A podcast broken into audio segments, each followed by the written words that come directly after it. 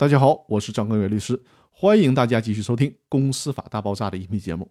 这期和大家聊的话题是：公司做出分红决议后，就相当于欠了股东的钱。针对我在前两期分享的真实案例，在这里和大家总结一下股东请求分配利润，也就是请求公司分红的理论依据。利润分配请求权，也就是分红权，是股东固有的权利。股东会、股东大会一旦做出利润分配决议之后，那么，抽象利润分配请求权就转化成了具体的利润分配请求权，这在性质上就发生了根本性的变化。也就是说，这种分红的决议就成了普通的债权。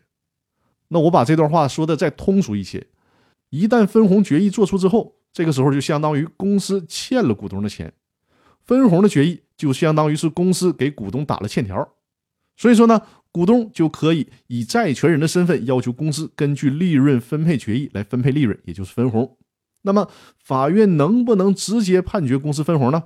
关于这个问题，在之后的音频当中很快就会提到。我在这里先放下这个问题不表。现在可以先告诉大家的是，公司本身不具备分红条件的时候，股东肯定是没有权利利用起诉的方式要求法院强制公司分红的。公司法司法解释四的第十三条。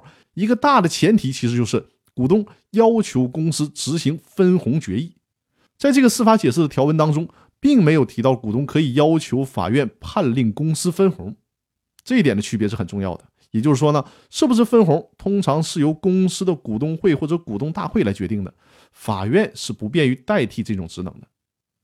但是如果一旦公司的股东会或者股东大会做出了分红决议，这个时候法院。是可以通过判决的方式要求公司来执行这个分红决议的。那好，我们今天的分享就到这里，更多内容我们下期继续。谢谢大家。